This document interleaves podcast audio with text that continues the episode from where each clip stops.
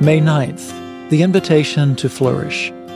Trust in your money and down you go. But the godly flourish like leaves in spring. Proverbs chapter 11, verse 28.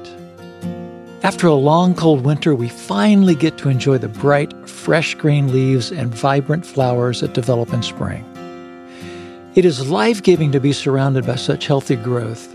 And this scripture reminds us that godly people who lead lives honoring to the Lord flourish like the new, healthy leaves in springtime. However, this proverb also reveals the vanity and foolishness of trusting in the world's wealth.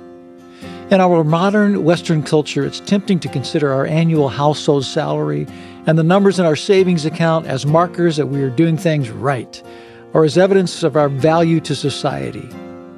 It can also be tempting to find security and safety in our earnings. Granted, financial wisdom and health are good things from the Lord and tools for His glory. But the truth is that money is not a marker of our significance, worth, or security. The Lord alone provides us with identity, security, and safety. We are His children, and no matter what He asks of us in this life or what our earnings are, he is our kind and generous provider. He is where we find our hope. God always knows what is best for us and always does what is best for us. In Christ, we're invited to find true security and flourish like leaves in spring. Lord, I desire your will for my life.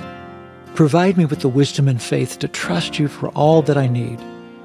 By your Holy Spirit, Guard my heart and don't let me be tempted to chase after the temporal and valueless treasures of this world. May I seek and serve you with my whole heart, for you are the true treasure. Amen. Give us today the food we need